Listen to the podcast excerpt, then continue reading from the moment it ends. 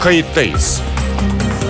Gazeteci Mete Çubukçu konuklarıyla haftanın gündemini konuşuyor. Tarihi yaşarken olaylara kayıtsız kalmayın.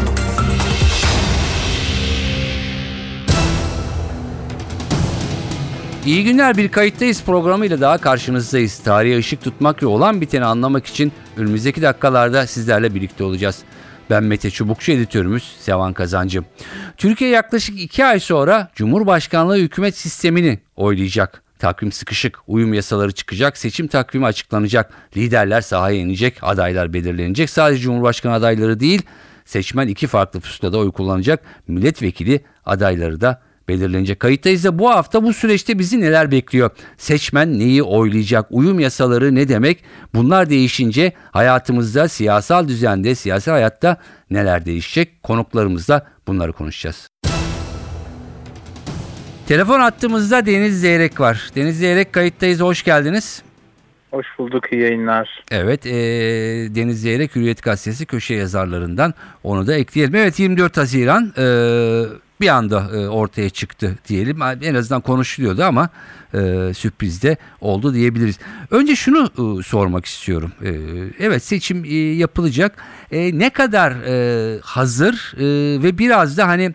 E, amiyane tabirle kervan yolda mı düzülecek bir sürü e, uyum yasası ve benzeri e, konularda da e, yeni e, değil mi e, yasalar çıkmak durumunda. Ne dersiniz? Evet yani çok şunu söylemek lazım seçim kararı alındıktan sonra uyum yasalarının da geçmesi lazım. Onu bir yetki e, alarak yetki yasasıyla hızlı bir şekilde çıkarmayı düşünüyorlar ama tabii e, benim gördüğüm kadarıyla Cumhurbaşkanlığındaki hukukçular, AK Parti'nin hukukçuları, MHP'nin hukukçuları çok öyle sindire sindire bir çalışma e, yapmış değiller. Hı. Peki e, biraz bahseder misiniz yani en azından dinleyici nedir uyum yasaları? E, ne demek uyum yasaları? Şimdi yepyeni bir sisteme geçiyoruz. Bir anayasa değişikliği oldu ve e, Türkiye'deki mevzuatın o yeni sisteme, yeni anayasaya uyması gerekiyor. Evet. Yani basit bir örnek vereyim. Hı hı. Başbakanlık tarafından yürütülür ifadesi olan her yasa maddesinden bu ifadenin çıkması gerekiyor. Hı hı. Yani artık başkanlık tarafından yürütülecek. E, Cumhurbaşkanı Cumhurbaşkanlığı seçimine ilişkin bir takım kurallar olacak. Hı. Onunla ilgili bir takım yasal Başbakan olacak mı? Olacak. Başbakan olmayacak. Evet. Yani doğrudan başkan olacak. Onun Hı. belirlediği yardımcılar olacak. Yine onun belirlediği bir kabine olacak. Kabine o kabinenin üyeleri Evet. dışarıdan olacak. Parlamentodan birini bakan olarak atarsa istifa etmesi gerekecek. yani e, milletvekili seçilen e, birisi e, bakan olarak atanmak istenirse milletvekiliğinden mi istifa edecek? Tabii ki. Yani bu güçler ayrılığı prensibi nedeniyle başkanlıkla parlamento arasında bir e, ayrım gözetilmiş. Parlamentodan biri yürütme organına giremiyor. Hı hı. Dolayısıyla da istifa etmesi gerekiyor. Bunun için şimdi kritik bir eşikte diyelim iktidar başkanı destekleyen partiler 301 kişi, Evet. 301 milletvekili Hı hı. bir kişiyle çoğunluğu yakalamış. Şimdi oradan bir bakan alırsa çoğunluğunu kaybedebilir. Hı hı. Dolayısıyla da şu anda e, Cumhurbaşkanı'nın kabinesine almayı planladığı isimleri tek tek çağırıp sen aday olma. Evet. İlgili bakanlık düşünüyorum.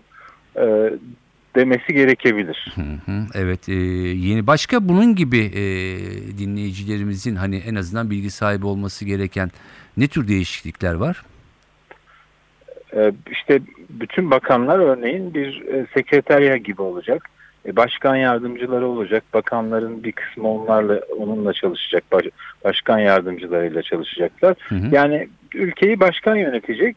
Bakanlıklar da başkanlığın sekreteryası görevini işleyecek. Hı hı. Ee, ve teş- devletin teşkilatlanma yapısı da buna göre olacak. Zaten bir takım düzenlemeler yapılmıştı. Hani Milli İstihbarat Teşkilatı başkana bağlanmıştı vesaire. Bunun gibi de çok fazla. Bir de tabii e, yeni sistemle ilga olması gereken yani tamamen devre dışı kalması gereken yasal düzenlemeler var. Daha doğrusu yasa maddeleri var, kurumlar var. Onların kalkması gerekiyor. Evet. E, peki yani milletvekillerinin fonksiyonu ne olacak tam e, bu bu e, yeni sistemde? milletvekilleri e, yine yasama faaliyeti yapacaklar. Cumhurbaşkanının e, hani e, yasamanın görev alanına giren konularda kanun hükmünde kararnameler çıkarma e, hakkı olmayacak. o işleri meclis yapacak. Hı hı. E, ama Cumhurbaşkanı mesela bir kanun hükmünde kararname çıkardığında Hı hı. bu yasamanın faaliyetine giriyor diye meclis buna itiraz edebilecek. Hı hı. Ya da o kararnameler mecliste görüşülecek, reddedilecek ya da kabul edilecek. Hı hı. Bu mümkün olmadığında işte ikisi arasında bir çatışma çıktığında Anayasa Mahkemesi devreye girecek. Yani son derece Türkiye'nin hani alışık olmadığı karmaşık bir e, yönetim sistemi var. Evet. Biraz böyle Amerika'daki gibi görünüyor ama Amerika'daki gibi kurumların güçler ayrılığı açısından Hı hı. e, güçlü olmadığı, başkanın daha güçlü ve baskın olduğu bir e, sisteme geçiyoruz. Şimdi o zaman e, mesela valileri de e, o zaman Cumhurbaşkanı atayacak değil mi? Yani e, yani Tabii orada zaten üçlü kararnameydi. Hı hı. E, Şimdi Cumhurbaşkanı hani millet tarafından seçilmiş ve anayasal e, gücü netleşmiş bir şekilde Hı hı. yönetici sadece valiler değil çok sayıda yani genel müdür yardımcısına kadar olan bürokrasideki bütün şeyleri Hı hı. e, atayacak, atayabilecek. Anladım.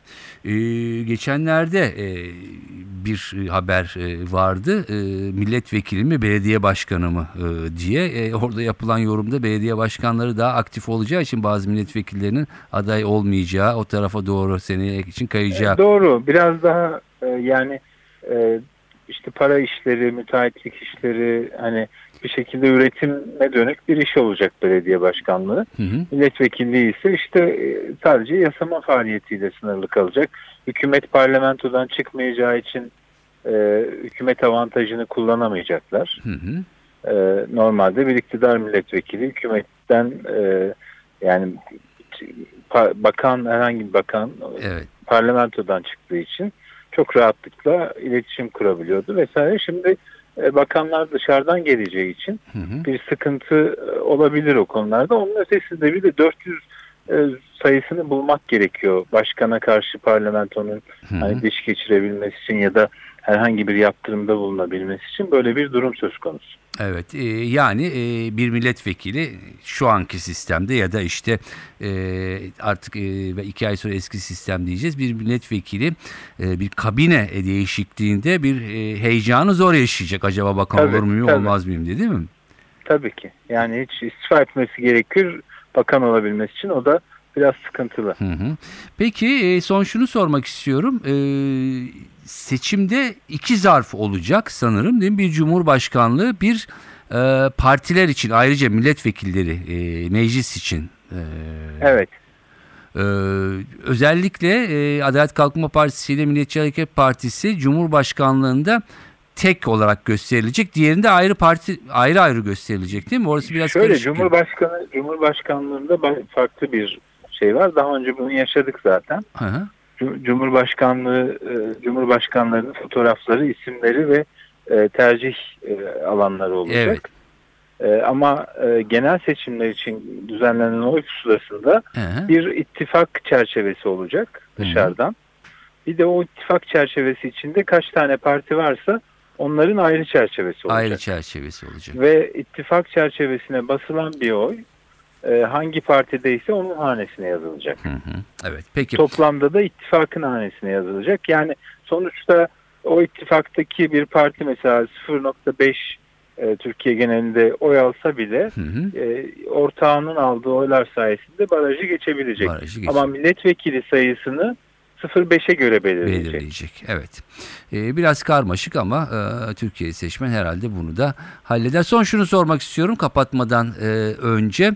E, dediniz e, çok sıkışık bir e, gündem var. E, özellikle hukukçular da çok içlerine sinerek bir takım düzeltmeleri e, yapmıyorlar. E, nasıl bir şeyle karşılaşacak e, Türkiye? Bir takım sürprizler olacak mı bu konularda? Yani en azından bu yasal süreçler yeni Türkiye'nin karşılaşacağı sistemle ilgili. Yani benim tahminim ki bu işi e, işle uğraşanlarla da dün önceki gün yaptığım görüşmelerden çıkardım.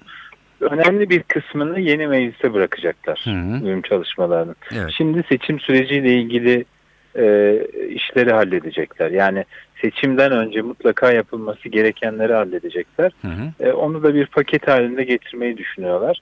Onun dışında işte yüzlerce kanun maddesinin e, ilga olması gerekiyor, hükümsüz hale getirilmesi gerekiyor.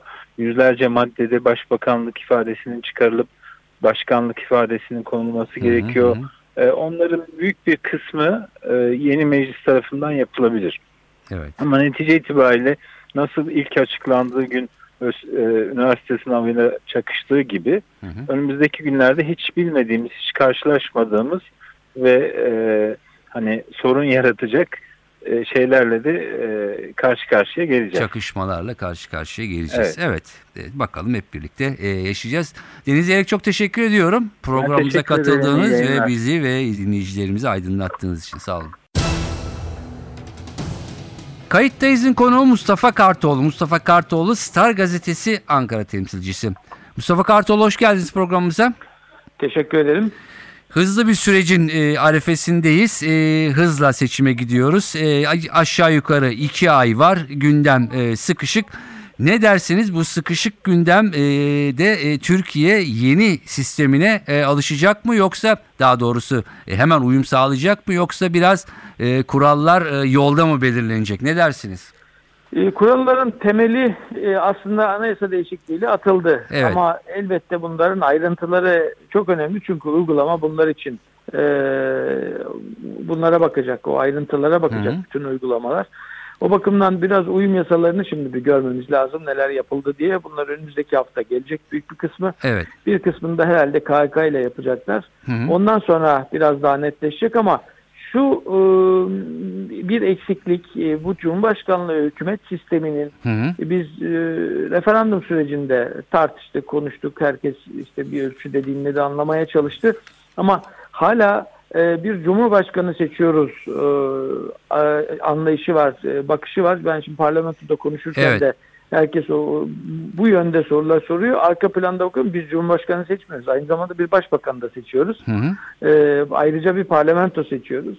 E, ama Cumhurbaşkanı seçerken aynı zamanda bir başbakan da seçtiğimiz, bir kabine de seçtiğimiz ama kabine isimlerini bilmiyoruz. Bakan isimlerini bilmeden bir bakanlar kurulu da seçtiğimiz konusunda Hı hı. henüz bir o anlayış tam sindirilebilmiş değil. Sahaya ne kadar yansıtılacak bu bilmiyorum ama insanlar gerçekten en çok bunu merak ediyorlar. Cumhurbaşkanı o olacak ya da bu olacak ama son tahlilde orada Evet. isim değişse de e, neyle karşı karşıya olacağımız gerçeği bu değişmeyecek. Yani Peki. sistemin değiştiği gerçeği değişmeyecek. değişmeyecek. Şunu soracağım yani geçenlerde bir vatandaş da e, sordu ya bi- bizim yeni bir başbakanımız olacak mı ya da yeni kabine olacak mı hani meclisten mi çıkacak cumhurbaşkanı mı atayacak ne dersiniz? E, şimdi meclisten çıkmaz. E, çünkü e, bir defa temel olarak Cumhurbaşkanı kendisi bir e, meclis dışından bir kabine oluşturacak. Evet. E, ve e, meclisten eğer bakan yapmak istediği birisi olursa da Hı hı. o milletvekilinden istifa etmek Evet. durumunda kalacak ki bunun olacağını zannetmiyoruz. Zira eğer bu olursa e, Cumhurbaşkanı partisinin bir milletvekilini parlamentodan eksiltmiş olacak. Hı hı. E, orada bir sandalye e, sayısı kaybetmeyi düşüneceğini zannetmiyorum. O yüzden hükümet tamamen dışarıdan kurulacak. Profesyonellerden oluşacak artık öyle değil. Hı hı. E, başbakan, başbakan dediniz. Başbakan tabii bu Türkiye Cumhuriyeti Devleti'nin son başbakanı Evet. Binali Yıldırım e, olacak öyle anlaşılıyor. Yani en azından bu biraz artık netleşti. Hı hı. Arada hiç bunun değişmesini gerektirecek bir süre yok. Sebep zaten yok ayrı ama süre de yok. O bakımdan e, son başbakan e, Binali Yıldırım olarak tarihe geçecek. Peki. E, sizce yani en kolay e, hayata geçecek, sindirilecek uyum yasasıyla e, en çok zorlanılacak bölümler hangileri acaba? Şimdi e, zorlanma yeri bürokratik bürokratik açıdan söylüyorum. Siyaset bunda da biraz zorlanır. Hı hı. Bürokrasinin üst düzeyinde 500-600 civarında e, müsteşarlar, müsteşar yardımcıları, başkanlıklar, e, Evet. kurum başkanlıklarından bahsediyorum. Seçilmiş kurullar ayrı. Kurul üyelikleri e, gibi e, bir takım makamlar var. Bunlar da Cumhurbaşkanlığıyla birlikte gelip Cumhurbaşkanıyla birlikte gidecek çok eskiden beri kullanılan bir deyimdir. Bu böyle olsa ne iyi olurdu diye söylenirdi. Hı hı. Şimdi böyle olacak. Elbette bir kısmı yerinde kalacak. Profesyoneller devam edecekler ama artık kadroları biraz seçilmiş Cumhurbaşkanı ile birlikte e, Me- mesela buna bir onların. somut örnek verir misiniz? Yani farz mahal diyelim bir isim de koyalım. Neyse bakanlık veya hangi mevki ise. E, bakanlıkların müsteşarlıkları örneğin. Yani Evet. her bakanlığın müsteşarlığı var, müsteşar yardımcılığı var. Cumhurbaşkanı Ee, ile ne birlikte gelecek. Tabii tabii Cumhurbaşkanı'yla birlikte bunların sayısı 500-600 civarında diyorlar. Ee, hı. henüz o çalışma aslında bitmiş olmalı ama ben son rakamı net rakamı bilmiyorum. bunlar değişecekler. Buradaki uyum şöyle. Evet. Çünkü bunlar geldiğinde Cumhurbaşkanı'nın buradaki hedefi şu. E, benim görev süremle ve dolayısıyla benim görev süremin sonunda ortaya çıkacak olan başarıyla e, bunlar kendilerini Hı hı. e, başarılı ya da başarısız addetmek durumundalar. Dolayısıyla hiç kimse Cumhurbaşkanı gitse de başarılı olsa da olmasa da biz nasıl olsa buradayız gibi bir rahatlığa sahip olmayacak. Hı hı. Dolayısıyla onlar da kendi altlarındaki bürokratik kadrolara bir aktivite, bir hareket getirecekler. Evet. Ve o hareketliliği de korumak zorunda olacaklar. Beklenti bu. Buna bürokrasi ne kadar uyacak? O konuda biraz herhalde sıkıntı olabilir. Çünkü şu anda AK Parti'nin bürokratik yapısı, yani devletin bürokratik yapısı çoğu AK Parti döneminde işe başlamış yahut terfi etmiş isimlerden oluşuyor. hı. Ve Cumhurbaşkanı hala bürokrasiden şikayet ediyor. Ee, onların hele son zamanlarda biraz işi durdurduğundan, inisiyatif almadığından, risk almadığından bahsediyor. Ee, orada nasıl bir uyum olacak biraz onu bekliyor olacağız. Bir Peki. öbür taraftan bugünlerde bir sıkıntı var. Bir cümleyle onu söyleyeyim. Buyurun. Ee, çok hevesliler var. Eski milletvekilleri şimdi koridorları doldurmaya başladı. Hı hı. Ee, daha önce çok önce yapmış olanlar da var. Bürokratlar da var. Hangi Yoklamaya konuda? geliyorlar ama diyorlar ki acaba aday mı olsak yoksa daha sonra bakanlık ihtimali olur diye bakanlığı mı beklesek? Evet. Onlarda da öyle bir sıkıntı Şimdi, var. evet, Henüz onu onu- açmış değiller. Onu soracaktım. Ya çok kısa olarak eski e, meclisin fonksiyonu ile yeni meclisin fonksiyonu ya da milletvekilleri açısından cazibe diyeyim ikinci bir şey. Ne, nasıl olacak bu? Milletvekili açısından cazibesi aslında daha fazla. Çünkü e, seçilmiş milletvekili olarak seçilmemiş, atanmış bir bakana sözünü geçirme konusunda elleri daha güçlü. Hı hı. Bunu şu anda kendileri söylüyor. E, ikincisi parlamentoda e, yasa değişikliğine belki Cumhurbaşkanı kararnamelerle bir kısım sorunlarını aşabilir ama çoğu yerde hala yasa değişikliğine ihtiyacı olacak. Bir anayasa değişikliği ihtiyacı olduğunda da parlamentonun etkinliği olacak.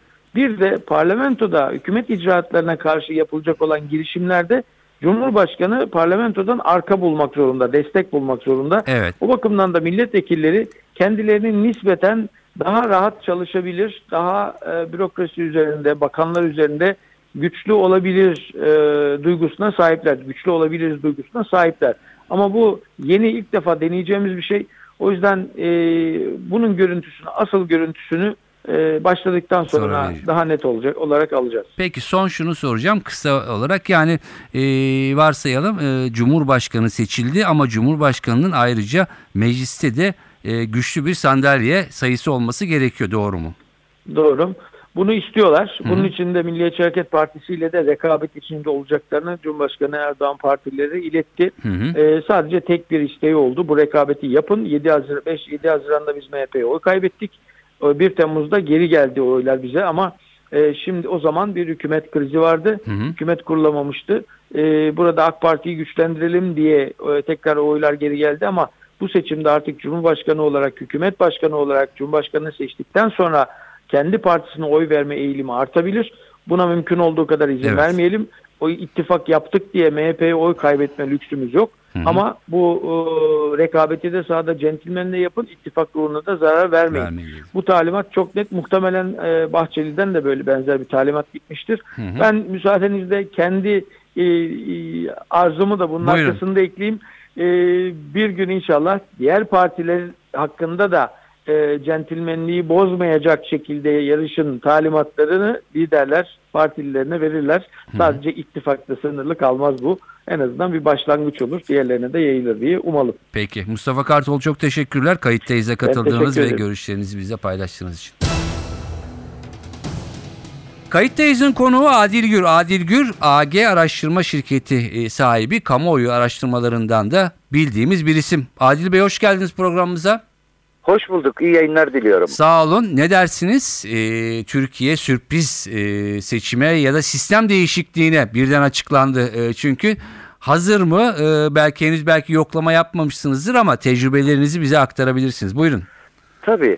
Şimdi birincisi herkes zaten 2018 yılı içerisinde bir seçim bekliyordu. Evet. 5-6 aydır herkes dillendiriyordu bunu. Hı hı. Sürpriz olan zamanının erken olması. Yoksa seçim sürpriz değil. Değil, evet. Yani Sayın Bahçeli açıkladığında erken diye tahmin ettik.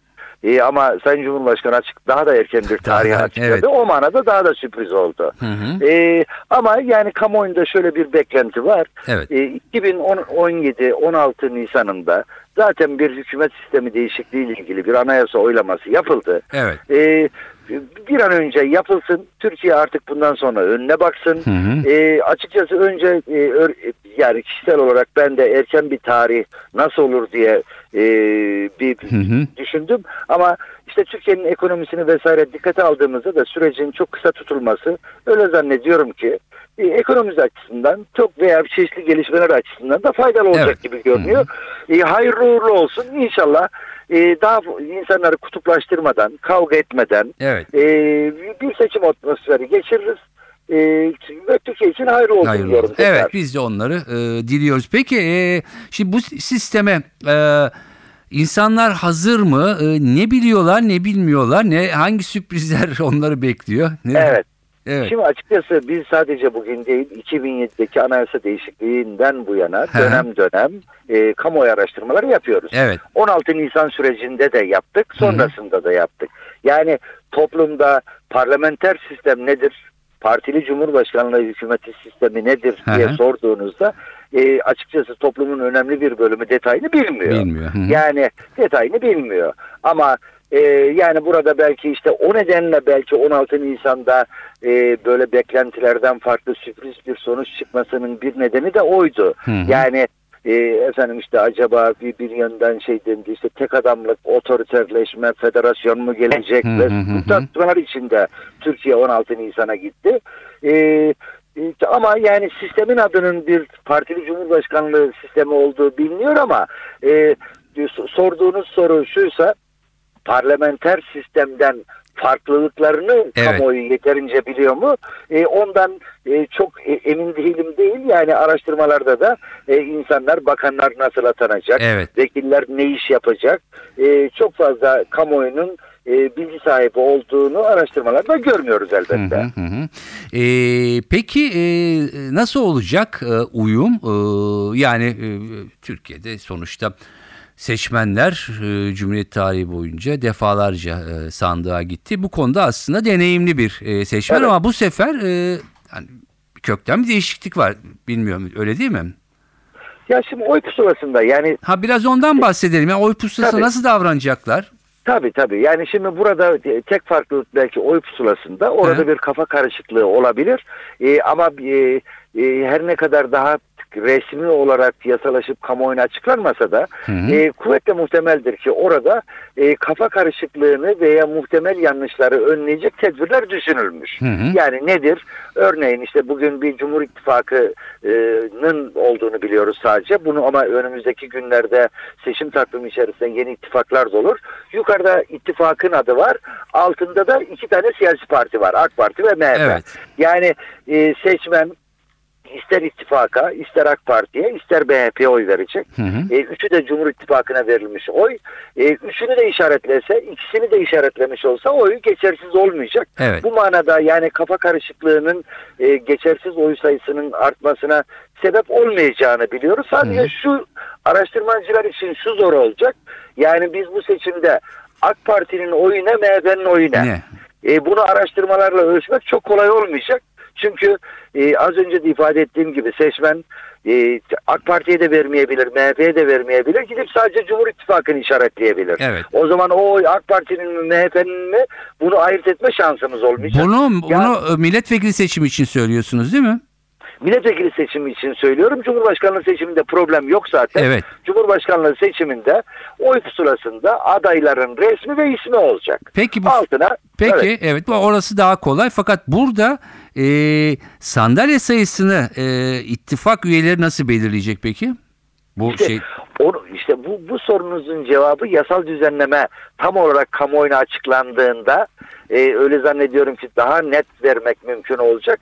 E, çünkü acaba siyasi partiler ayrı ayrı milletvekili aday listelerini o ilde çıkarılacak sayıda e, ilçe seçim kurullarına verecek de ondan sonra oy oranınca mı dağıtılacak? evet Yoksa yoksa ittifaka dahil olan partiler aralarında bir anlaşma e, anlaşma yapıp sıralamada mı yerlerini tercih edecekler? Bugün net bir bilgi yok. Çünkü az önce söylediğim şey var. Yani oyunu milletvekili seçiminde e, partilerin üzerine mührü basmayıp e, ittifakın adına basarsa o kime yazılacak? Hı hı. E, çünkü orada orada bir şey yok. Net bir veri yok. Evet. E, o örneğin AK Parti'nin oyu mu MHP'nin oyu mu? Evet. Şimdi e, bu karışıklığın önüne geçmenin de öyle zannediyorum ki bence en doğru yolu e, o ilde 6 tane milletvekili seçiliyorsa 6 milletvekili varsa Evet. e, ittifaka dahil olan partilerin o sıralamayı kendi aralarında yaparak tek bir liste halinde vermeleri daha kolay olacak. hı. Yoksa öbürünü seçmen ayırt edemeyebilir diye düşünüyorum. Evet. Ee, sonuçta değişik bir sistemle e, vatandaş şey yapacak ama e, ne kadar var? Yaklaşık iki ayımız e, var. E, bu iki ay hazırlıklar için yeterli mi? Ne dersiniz? Ya şimdi geçmişte bunun örnekleri var. 1995 seçimlerinde de örnek var. Yani e, daha kısa süreler içerisinde de seçimler yapıldı. Şimdi geçmişte biz hep şöyle düşünüyoruz. Evet. Matbaanın çok yaygınlaşmadığı, Evet. işte mühürlerin yapılmasının zaman aldığı, Doğru. kampanyaların bilmem yaygın kitle iletişim araçlarının olmadığı dönemlerde kapı kapı gezmenin, köy köy gezmenin uzunca bir vakit aldığı zamanı düşünürsek zaman Evet. dar. Evet. Ama günümüz şartlarını düşünürsek aslında 60 gün bile çok bir zaman. Hı hı. Yani çok bir zaman. Çünkü neden? Ee, Türkiye bu seçimlerden çok çekiyor. Çimanın anlamında çekiyor. Ee, seçim döneminde ister istemez e, bir belirsizlik havası oluşuyor. Evet. Ekonomiye zarar veriyor. Onun için mümkün olan en kısa süre içerisinde yapmak öyle zannediyorum ki çok daha faydalı. O manada ben e, açıkçası bir araştırmacı olarak süreç uzun olursa daha çok araştırma yapma şansına sahip olurdum. Evet. Ekonomik olarak belki bizi etkiliyor olabilir ama Türkiye için kısa bir zamanın çok daha doğru ve faydalı olacağı kanaatindeyim. Peki. Adil Gül çok teşekkür ediyorum programımıza katıldığınız ve görüşlerinizi bizle paylaştığınız için. Ben teşekkür ederim. İyi yayınlar diliyorum. Sağ olun Mersi. Evet konuklarımızın görüşleri e, böyle. Türkiye yeni bir döneme hazırlanıyor. İki ay sonra yeni bir döneme geçecek. Belli ki belli yasalar çıkacak. Belli yasalarda daha sonra e, uyumlaştırılacak siyasi hayatımızda ama hepimize yeni bir dönem bekleyecek. Evet startı verdik bize iki ay e, yaklaşık var. Türkiye'ye hayırlı olsun e, diyoruz. Daha önümüzdeki programlarda da benzer konuyu sıkça işleyeceğiz. Ben Mete Çubukçu editörümüz Sevan Kazancı. Önümüzdeki haftalarda ve haftada başka konularda birlikte olmak amacıyla hoşçakalın. Kayıttayız. Gazeteci Mete Çubukçu konuklarıyla haftanın gündemini konuşuyor. Tarihi yaşarken olaylara kayıtsız kalmayın.